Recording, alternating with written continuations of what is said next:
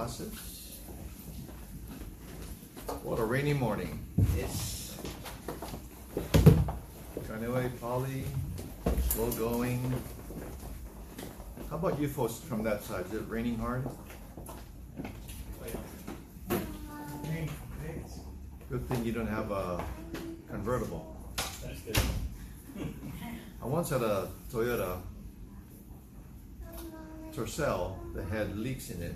A Corolla had leaks in it, and rust leaks, and a sunroof.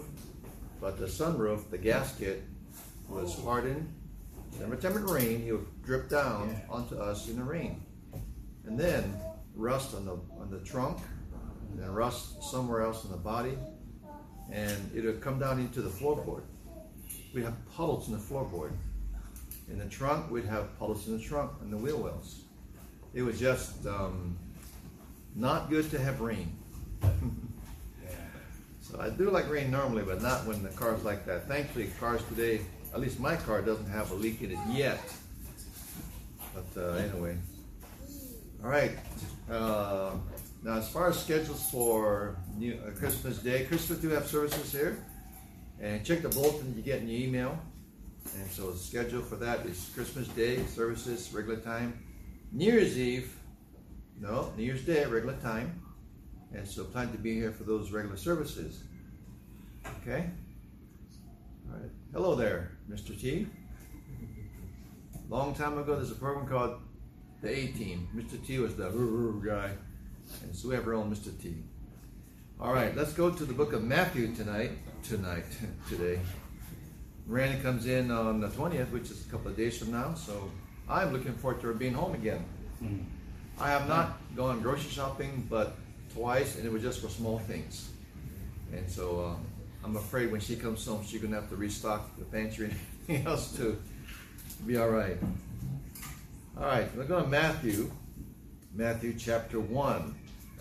Now, Christmas season, the Christmas season is the best time of the year for a lot of people, me included.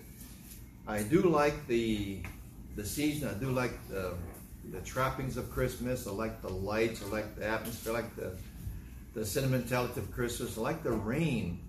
And uh, but more and more as I get older, the rain doesn't seem to affect me as much where I like it as much. Used to be in the summertime, if it rained, I'd play Christmas music. I don't do that too much anymore. I do light a candle once in a while and smoke a cigar, but um, I don't do that too much nowadays. But uh, I do like the the sentiment of Christmas, and it comes too often in the year. We look for it all the time, and then it comes so quickly, and here it is around the corner. Now, you may have been a special boy when you were born, a special child when you were born, and uh, I think that's how it should be. And probably your parents, if this was, if you're the firstborn, you were very special to them. And I gotta tell you though that no matter how special you seem to be to your parents, uh, Christmas is about a special son that was born. It's about the Lord Jesus Christ, the Son of God who came into this world. And it's all about the Lord. It's all about Him. And a lot of important things and good things in this life. But Christmas is all about Jesus Christ. And so I want to bring a short lesson today about um, the explanation of the Bible about how Jesus came to be. Now, Luke gives more detail than Matthew does. Matthew talks about where he came from, his lineage, and how he's the bona fide king of the Jews. Luke gives more details about his birth. But let's go to Matthew chapter 1 and see some reminders about the Christmas story as we call it. Now, whenever there's a Memorial Day of some sort, a birthday, a holiday, you want to review and recount the actual events of the original event or the person, whatever happened, good things. You want to go back and think about uh, Christmas and what Christmas is about and how Jesus came to be, how he came into this world. Matthew chapter 1, Matthew chapter 1, verse number 18. Christmas is all about Jesus Christ. Matthew chapter 1, verse number 18. Now the birth of Jesus Christ was on this wise. When as his mother Mary was espoused to Joseph, before they came together, she was found with child of the Holy Ghost. Now, verse number one is really, really important. Every word seems to be very important. But the overall point of verse number one is that the birth of Jesus Christ was supernatural. Supernatural. The word supernatural is in play. The word supernatural is the word that I want to use. The birth of Christ, his conception and birth was supernatural. Uh, Matthew 1.18 says, on this wise. Matthew tells us where Jesus came from. And Luke tells us more about how, how he was brought forth into this world. Now, uh, she was, uh, Mary was espoused to Joseph. Now, the birth of Jesus Christ was on this wise when, as his mother Mary was espoused to Joseph. Now, this thing about espoused to Joseph is kind of interesting because in the old Hebrew culture and customs and the way they did things when it comes to marriage, a lot of times there was arranged marriages. That wouldn't do too good today, would it? Arranged marriages. Uh, son, you should marry this girl. Why? Well, because um, uh, it'll be a good political move. Not a good thing. Uh, uh, daughter, you should marry him because why? Well, because uh, he's next in line for governor. that'd be just a purely superficial, selfish, uh, political gain kind of thing. A lot of things benefit from that. A lot of people benefit from political appointments and uh, helping this person get to this position. Remember me now, I voted for you kind of thing. That wasn't like that at all. But uh, it was very common to have a, a, um, a, a marriage that was determined by the parents. Well, when it comes to the spousal of Mary to Joseph, there were three three steps to marriage. Remember this: three steps to marriage in the Jewish world of Jesus' time. Number one, there's an engagement, in which uh, oftentimes the the couple was arranged by two sets of parents. And it'd be good for both of them. And then there was the betrothal period. Uh, the engagement becomes official and binding. Uh, the betrothal period uh, is kind of a long time, a month, sometimes a year, sometimes 18 months. And so they had to be apart. They lived with their own parents for that time. Uh, he would prepare for manhood, adulthood to become a husband, uh, potentially become a father.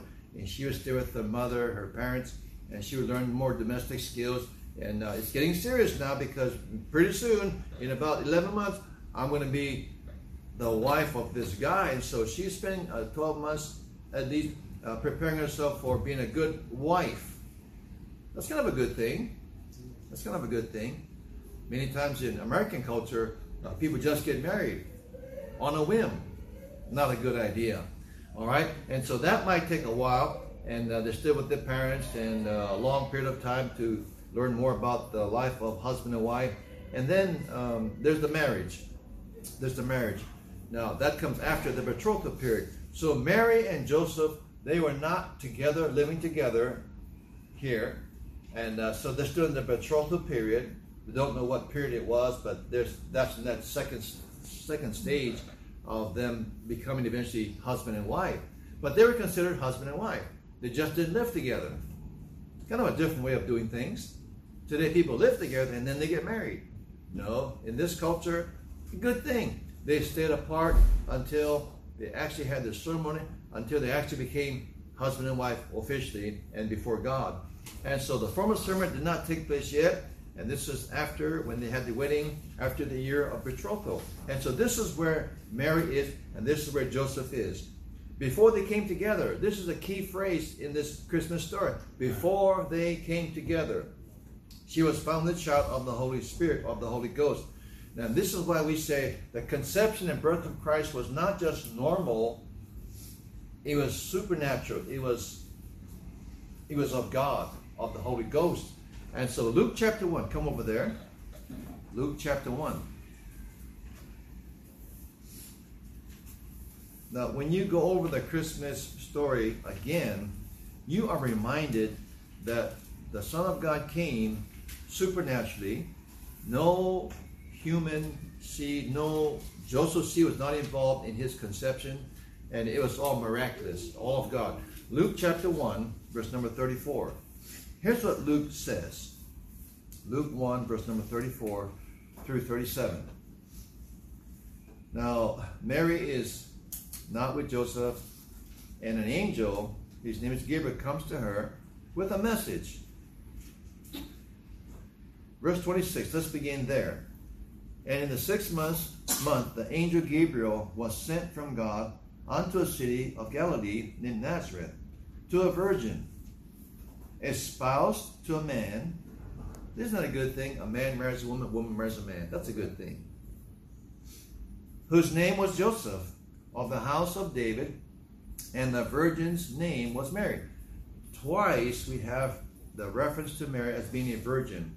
Very critical to this true story. Verse 28 And the angel came in unto her and said, Hail, thou that art highly favored, the Lord is with thee, blessed art thou among women.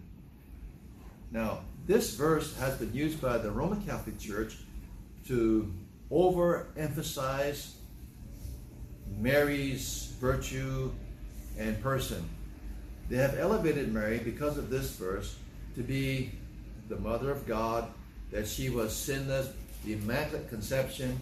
It's more about Mary than it is about Jesus, where she was given and granted a status of being sinless to bring forth the sinless Son of God, immaculate conception. Uh, that is just based on tradition and what the church has over the centuries developed, and it is not about a doctrine. Mary was not sinless. She was, by her own admission, a sinner that needed a Savior later on in Luke chapter 1. And so, in verse number 28, the angel came in unto her and said, Hail, thou that art highly favored, the Lord is with thee, blessed art thou among women. Verse 29, and certainly that was a great honor and a blessing for her to be chosen to be the one to bring forth the Son of God. Verse 29, and when she saw him, she was troubled at his saying, and cast in her mind what manner of salutation this should be. How would you phrase this in our time? How would you say what Mary was saying, what the Bible says Mary said? She was troubled at his saying, and cast in her mind what manner of salutation this should be. How would you say it today if you had this kind of a message from an angel? What would your words be? You know what it'd be? Huh?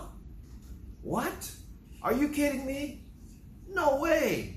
That's how we would say it. What is this all about? I don't get this. Verse 30 And the angel said unto her, Fear not, Mary, for thou hast found favor with God, and behold, thou shalt conceive in thy womb, and bring forth a son, and shalt call his name Jesus. He shall be great, and shall be called the Son of the Highest, and the Lord God shall give unto him the throne of his father David, and he shall reign over the house of Jacob forever, and of his kingdom there shall be no end. So the angel gives a preview about what he would be like. Ultimately, he would be the Messiah, uh, the King of all kings, and he'll be reigning from his throne in Jerusalem uh, when the kingdom would come in, if it came in at this point, but it didn't. And so that's a preview of what the angel said. But look at verse 34. Then said Mary unto the angel, How shall this be, seeing I know not a man? Now, I can see her saying it.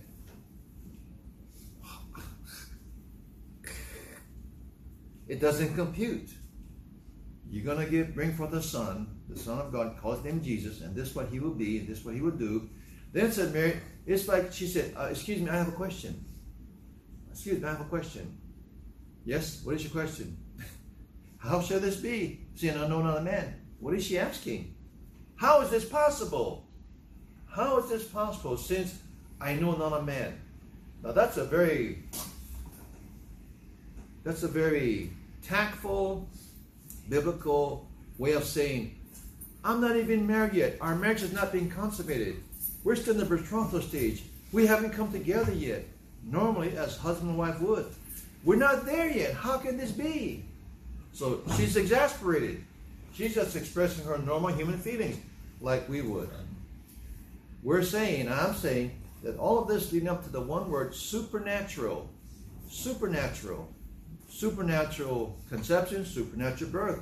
And then in verse number 35, and the angel answered and said unto her, I understand your question.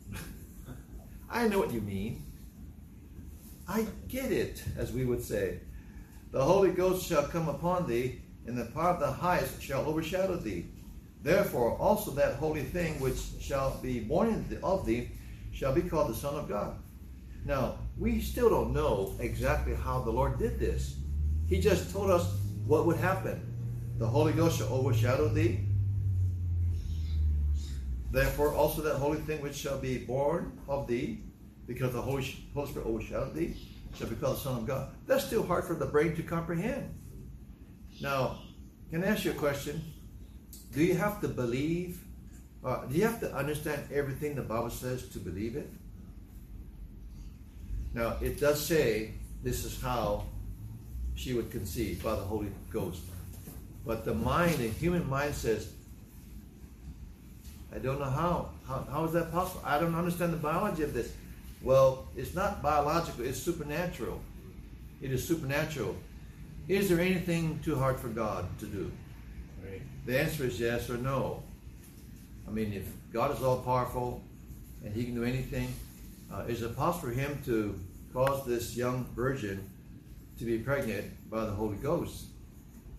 But we don't have to totally comprehend, but we do have to have faith to believe what it says. And why should we not believe this? Because it says so.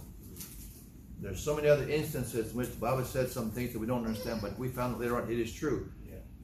History or science, especially, uh, always catches up to the Bible eventually. Many statements in the Bible, especially in Job, about um, geography, geology, uh, climate, uh, things like that. And of course, how would Job have known that? But later on, as we develop technology and learn about the earth, we find out that there's a cycle of the wind around this earth and so on. And the Bible talks about that already. Uh, in George Washington's day, they were going to try to help him by getting leeches on him. It was a common practice and sucking up the bad blood. And then they found it in Leviticus, the life of the flesh is in the blood.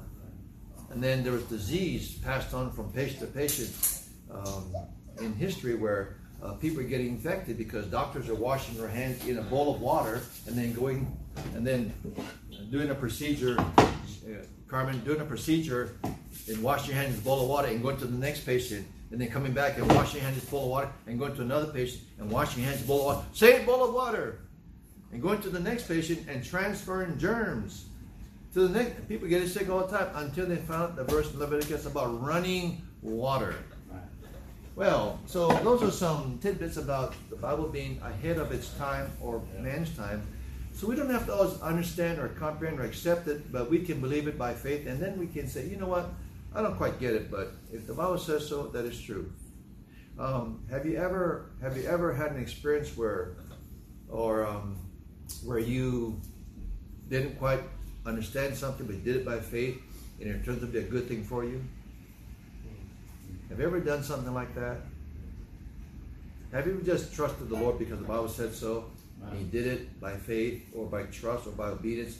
And you said to yourself, Lord, I understand this, but if I do this because you said if I do this, then this is what's going to happen. I'm going to do this. But I don't understand it. I'm going to do this. And it turned out to be something like a great blessing to you. Okay? Uh, that has happened to to me and to you, uh, and so so often maybe, and it just is. I believe what it says. Therefore, I don't have to understand. Now here's here's the fault of the world. The world says I have to understand it before I believe it. No, the Bible says, "Thus saith the Lord," and you believe it, and you by faith walk that way, and then it comes out to be true, and you say, "Ah, I'm glad I did what the Bible says." If you have to wait until you understand everything, you never do anything you should do. Because you always want to get a perfect answer. It's not possible. Right. All right, now look at verse number 35. We read that. Look at verse number 36. And behold, thy cousin Elizabeth, she hath also conceived a son in her old age, and this the sixth month with her, who was called barren. Look at verse 37. For with God, nothing shall be impossible. Amen. So Mary is given confirmation that what happened to her, what will happen to her, is a miracle. It's supernatural. And uh, she hasn't talked to Joseph yet. Joseph doesn't know what's going on. We'll come back to Matthew now. Matthew chapter 1.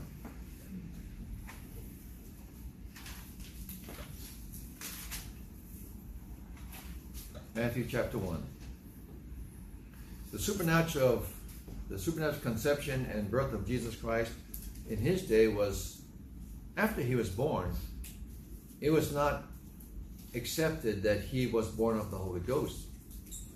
Later, when Jesus was an adult, in John chapter 8, he was criticized and he was he was suspicious of his birth, of who his father was.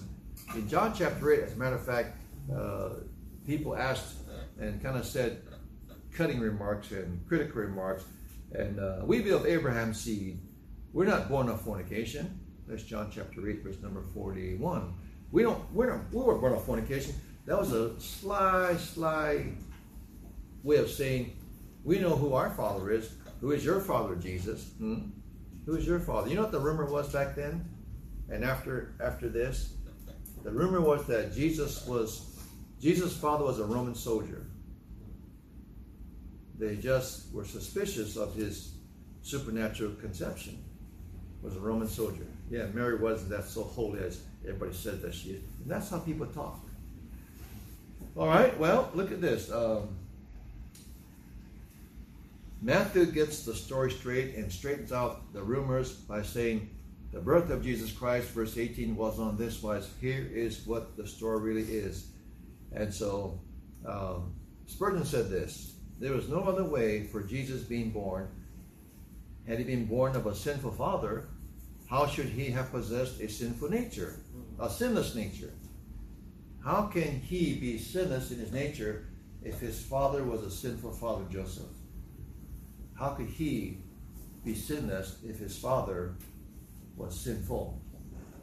He is born of a woman that he might be human, but not by man that he might be uh, that he might not be sinful. So the combination of the woman as the vessel, the man not involved. If he was, he would be tainted by sinful blood. And so because he was not involved, because the Holy Spirit was the one who uh, did this, then he was just carried in Mary's womb for nine months, and so therefore he is quite able to become what he was supposed to be, the sinless Son of God. Amen. By the way, can you think of any other man who was born like this in human history? Any other man who was born like this in human history? Of the billions of men born, or even women, is there one that was born like this? This is a very unique son, the Son of God. Now, in uh, Matthew 125, uh, let's go back to verse number uh, 19. Uh, Matthew 119. Then Joseph, her husband, being a just man, that's to say, he was a good, decent man, carpenter's son, raised right, a man of integrity and character, honest, morality. He's a just man. Then Joseph, her husband, verse 19, being a just man, not willing to make her a public example, was mindful to put her away privily or privately. Now that's about divorcing her.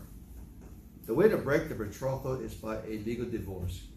Well, that'll cause a scandal. It'll get in the news.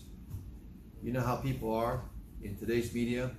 If a conservative or a Christian, a church or a pastor or someone gets into trouble, does something literally really wrong, then of course it plays over, it just loops over and over again. Every time you open the browser, here's so and so's face, and here's what happened. It goes, it, it's endless.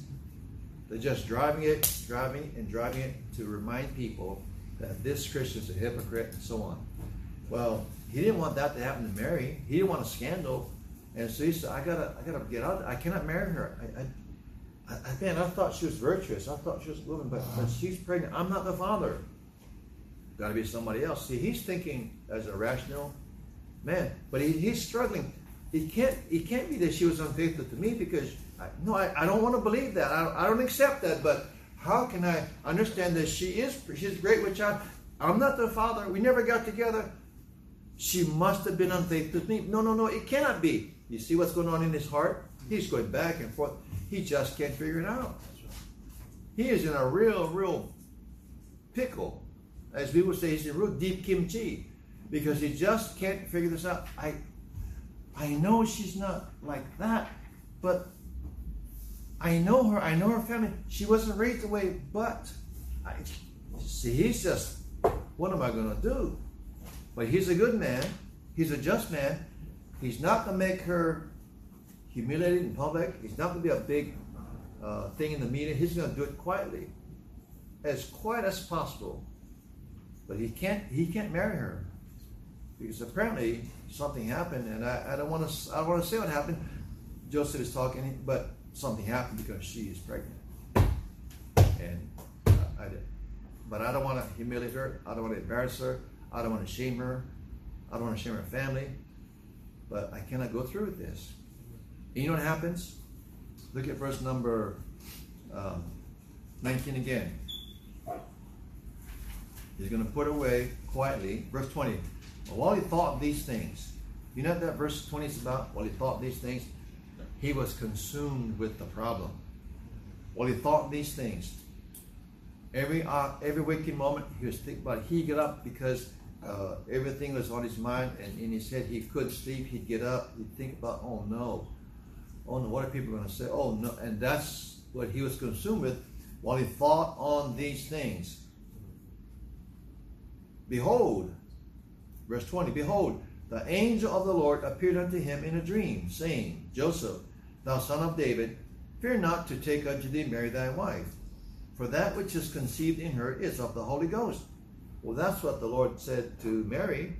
You be conceived by the Holy Ghost. Now he comes, probably was Gabriel, but not sure. The angel comes to Joseph and gives him this word of assurance. Look, don't divorce her. Marry her. Because what has happened is not she's been unfaithful. What happened to her, it wasn't anything wrong. What happened to her is something good and right.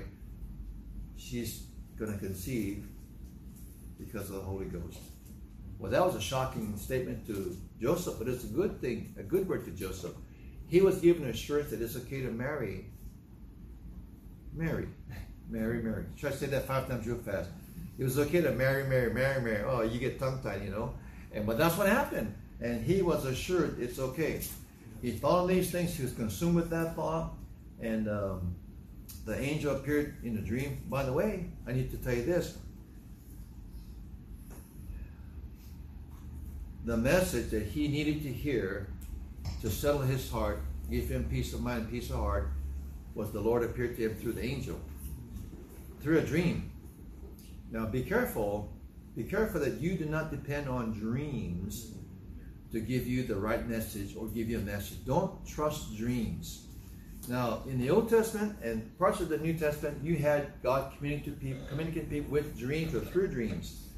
But dreams do not always give you an accurate message of what God wants you to do. That's right. So sometimes, sometimes, um, you know, you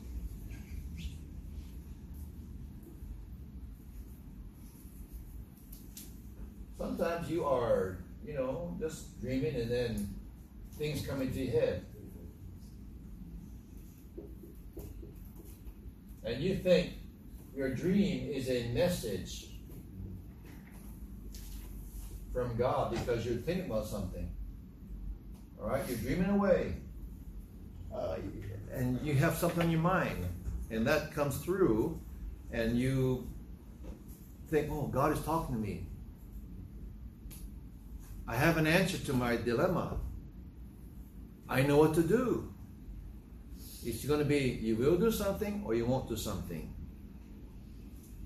And if you've been thinking about something like Joseph was, it's something very something very serious usually, and it's coming through in your dream, and you have a thought. You, you see some people that you think, okay, this represents me, and, and something happens. You say, okay, this is my answer. You got to be real careful because that may not be God talking to you.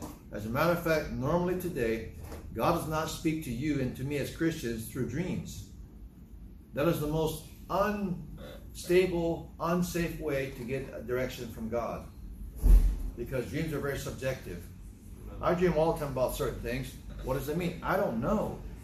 You may have recurring dreams that you can't figure it out. What does that mean? Who knows? Sometimes I'll see something in the day or I hear something, it'll stick to me and it'll come out in a dream. Now, tell me what, I dreamed about so and so. She said, Well, you was talking about that earlier today at lunch. I said, Really? Yeah, you said this about so and so and so, da da da. And that's maybe just the way it processes in somebody's head. It is not a reliable way to get direction from God, a dream. It's almost like saying, um, when I was a little boy, I walked by a Catholic church in Conway called St. Anne's, and I'd walk in there. The doors were always open, and they had the little fountain of holy water, and I'd do this. It tasted salty to me. It's just salt water. But I go in there's pamphlets in the foyer, and I pick it up, and there was a pamphlet. I remember it was about dreams. It was okay. Now this pattern is about so and so. This pattern's about so and so, some kind of saint. So they saw saints in cloud formations. That's pretty.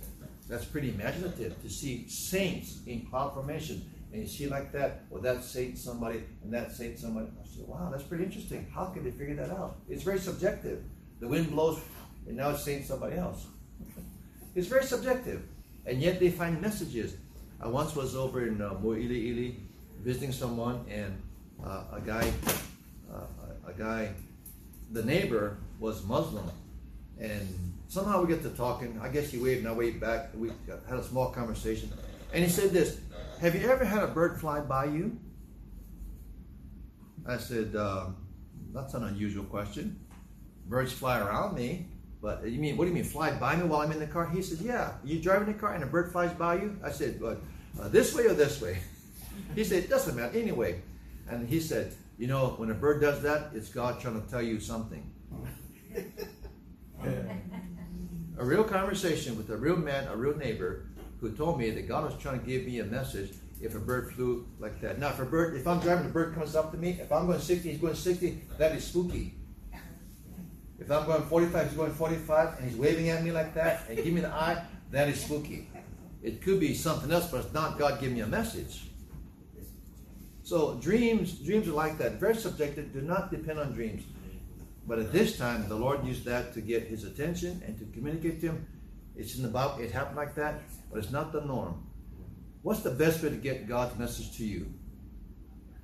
Well, one way is when you pray, God does speak to your heart or gives you an impression. That's one way. Another way is that when you go to the Bible, read a verse or see a principle, God sometimes can speak to your heart and to your mind and give you an answer to a problem or to a question that you're looking for or direction. This is more reliable than dreaming.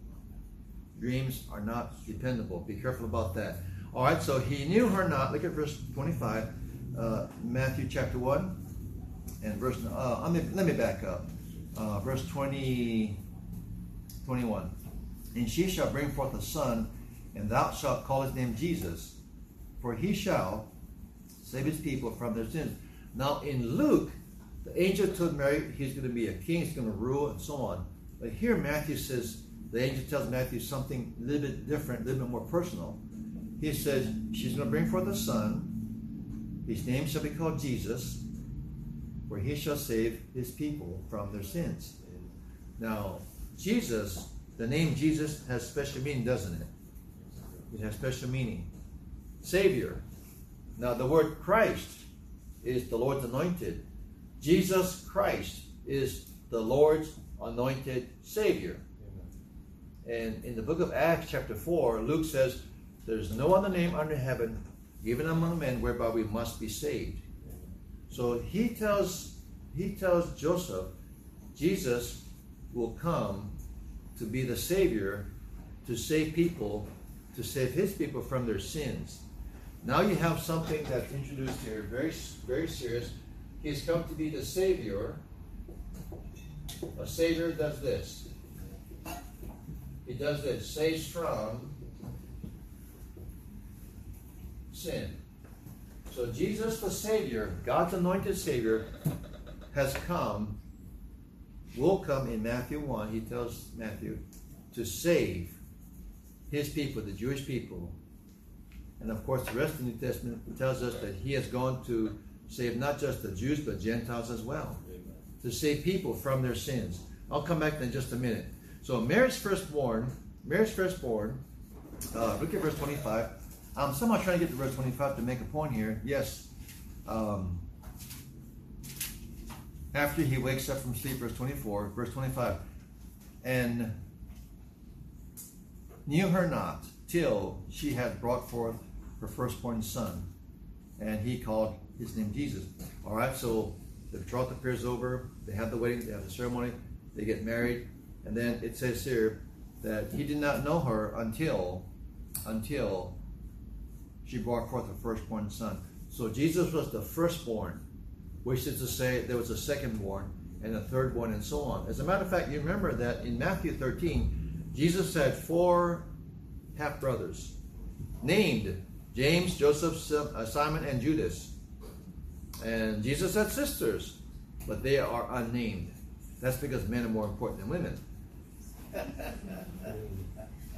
we have greater value. And so, uh, her, him being called the firstborn is important to know because later on, Joseph and Mary had normal marital relations, uh, and so they had children after that. But he was the firstborn, which is quite significant to remember that he was not born after because she was a virgin, had to be a virgin. All right, look at verse number 19. Uh, Joseph's going to put away, but he did not put away. Thank the Lord for that. And he thought these things, special revelation from an angel. Uh, supernatural birth, special revelation from the angel to give him confirmation. His name is Jesus. And verse 21, he shall save his people from their sins. The angel is very clear as to why he came. Made no bones about it why he came. He came to save. Now, he came to save the Jewish people from their sins. That was to say that all the religion that they had, all their religion, all the religion, the law, under the law, could not make them right before God, could not make them righteous before God. So Jesus came to fulfill all the different shouts and types of the Old Testament sacrificial system. And when he fulfilled that, the law was done with as far as the ceremonial law.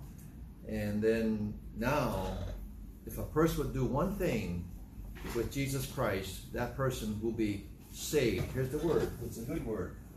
Saves, and then you have the word saved, past tense saved. He would save any sinner if they would trust in him. Now notice that he would save from something. He would save them from their sins. Do you know that do you know that sin is the problem that man has? You think that the problem man has is a political party. You think that the problem that we have as Americans is Donald Trump.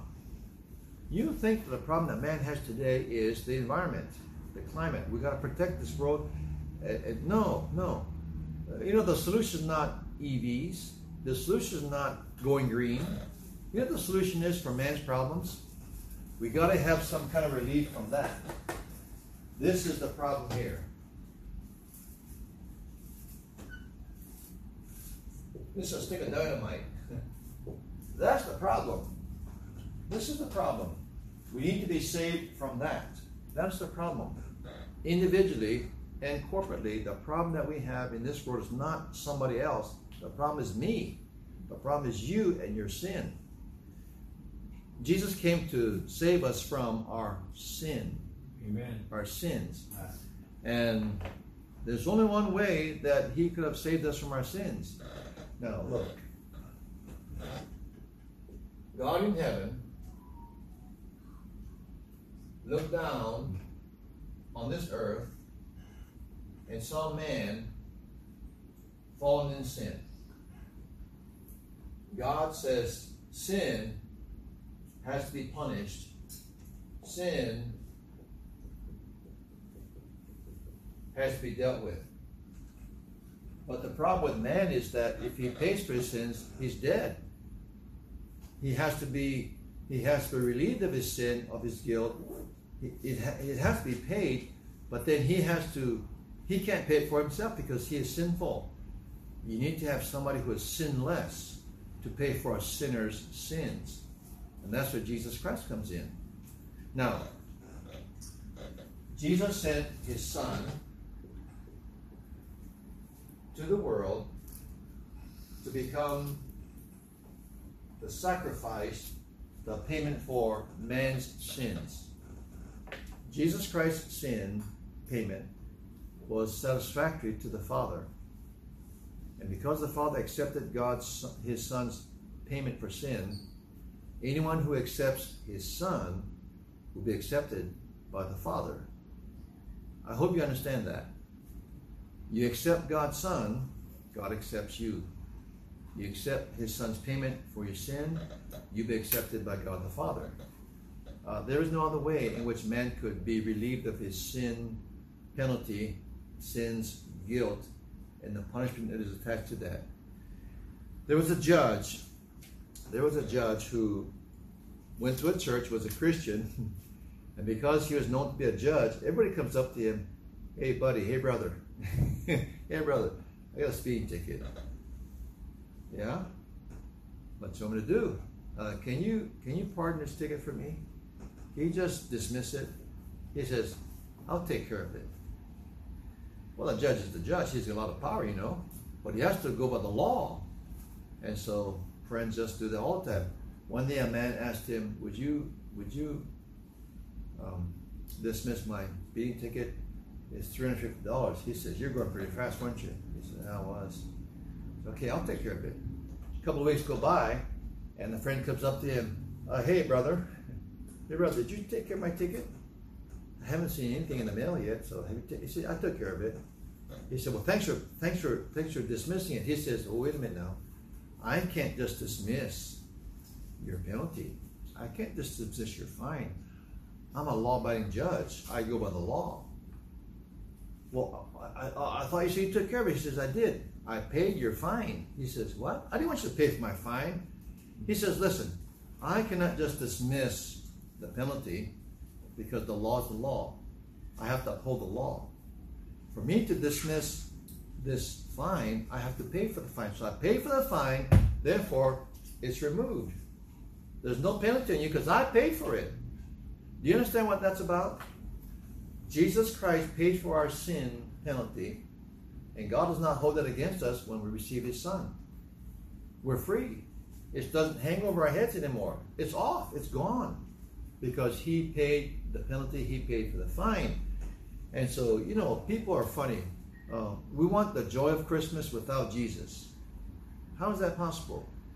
We want the joy of the Christmas season, we want the joy of Christmas without knowing Jesus as our personal Savior. There cannot be any real happiness when there's this hanging over you, when there's a penalty for sin. There's, there's, there's no happiness in that.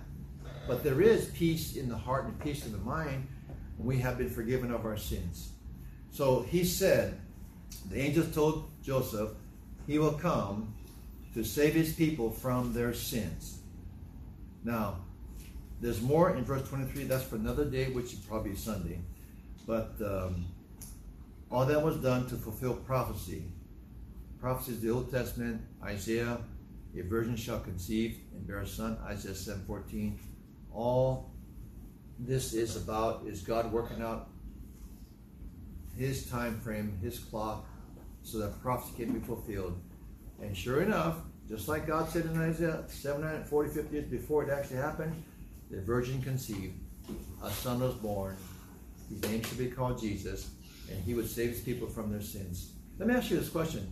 How many people have Jesus has Jesus saved since he uh, came to this world? The number is just astronomical. You and I do not know how many people have been saved since Jesus Christ came. Billions. Billions. Billions of people. Just imagine when we get to heaven, what it would be like when people by the billions are adoring and worshiping Jesus Christ and thanking Him for them even being there.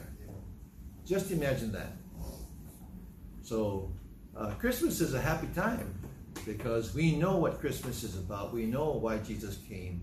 And most of all, when we receive his free gift of salvation, we too can say, I'm one of those billions. You know that song they sang back in Civil War, All I Want to Be in the Number, when the saints go marching in? You know that song? I don't have to sing that song.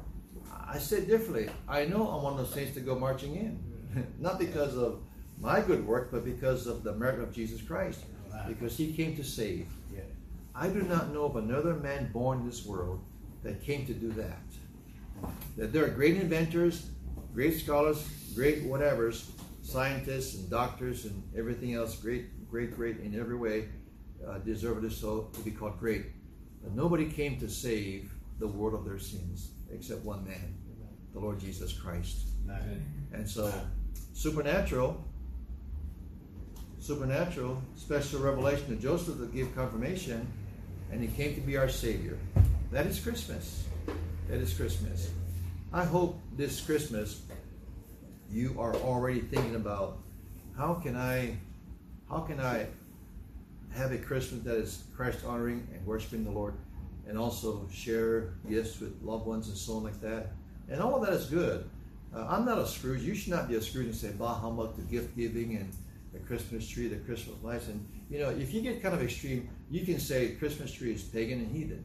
If you get extreme, you can say gift giving is not in the Bible. If you get extreme, you can say all kind of things that's not biblical because you want to be so right. Now it's good to be right, but to be so right so that you you just lose any kind of sense of uh, the Christian life and happiness and joy and giving and sharing and all those kind of things. I, I think you missed it. But it all is centered around one fact: we have joy and happiness because of Jesus Christ we can enjoy sharing and giving and receiving because the Lord did that for us. So it's a good time of the year. And don't spoil up being a, a old grouch, you know, being Scrooge.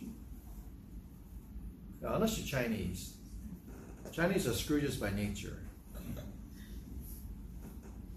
But um, I, I kind of joke about that because um, that's how the perception is. Chinese people in Hawaii are just you know, tight fist and all that. And that may be true to some degree, only because um, they understand the value of a dollar. But um, we don't we don't sit in the fence trying to make a dollar to 15 cents. We don't do that. But um, as a Christian, you understand Christmas and what it's about. And his birth is supernatural. Ladies and gentlemen, we we belong to a Savior that is worthy of everything we can honor him with worthy of everything we can give to Him or do for Him because of why He came and what He did for us. So we have received we have received the gift of God, which is eternal life, and that can never be taken from us. One year, some commercials were saying, and this year it's Cashmere's, and this year it is a Lexus. It cracks me up because it's so funny that people think of only material things and think about Christmas. Uh, when you think of snow, think of a white Lexus. Okay. Have you ever? I've never thought about a white Lexus and think about snow. I think about cold and fun and all that, snowman and snowballs, but not about white Lexus. Uh, so the idea is that everything about Christmas is material things. Well, it's part of it. It certainly is a part of it, and there's nothing wrong getting material things for sure. But that's that cannot be all about Christmas. It's got to be something more than Christmas to Christmas than that. Okay? All right, so that's just one thing about Matthew and about the birth of Christ. There's more uh, at 11, at 10.30, 10.45. There's more on Wednesday. There's more on Sunday next week on Christmas Day. There's so much we can say, and we'll try to say a lot more about Christmas and about the Son of God, who deserves all the praise and honor and worship we can muster up to give to him. He is worthy, he is worthy, he is worthy. All right? All right, let's take a short break, and then we'll come back for prayer time.